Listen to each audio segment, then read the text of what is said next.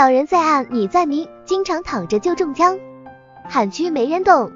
小人在职场和我们生活中，为了自身利益不择手段，时常给我们的生活带来不必要的困扰，导致万事不顺。仁则易道斩小人法师，让他们不能近身，从而保自身平安，工作事业如意，使小人是非即退，人缘关系改善。适合事业遇人小排挤、刁难，生意场上遇小人陷害，或生活中遇小人纠缠。或是遇到谗言诽谤的人，小人在民间也是最招人痛恨、被重点打击的对象。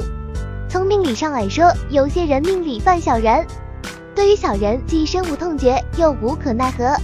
一般来说，命犯小人要从根本上化解小人，除了调整心态、凡事忍让、谦冲之和外，最重要的是从八字命理出发，寻求一种克制小人的有力方法。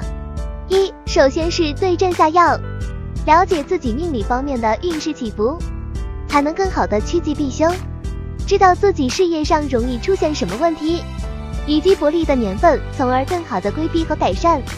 二，择友交友要慎重，为人处事都要三思而后行，特别是易交损友的人，要尽量避免与他人合伙做生意，或者借款给他人，投资方面需谨慎。以免被小人趁机欺骗。三，自己首先别成为他人的小人，在生活工作中多多结下善缘。道法中的一些方法也可以。什么人需要参加斩小人法事？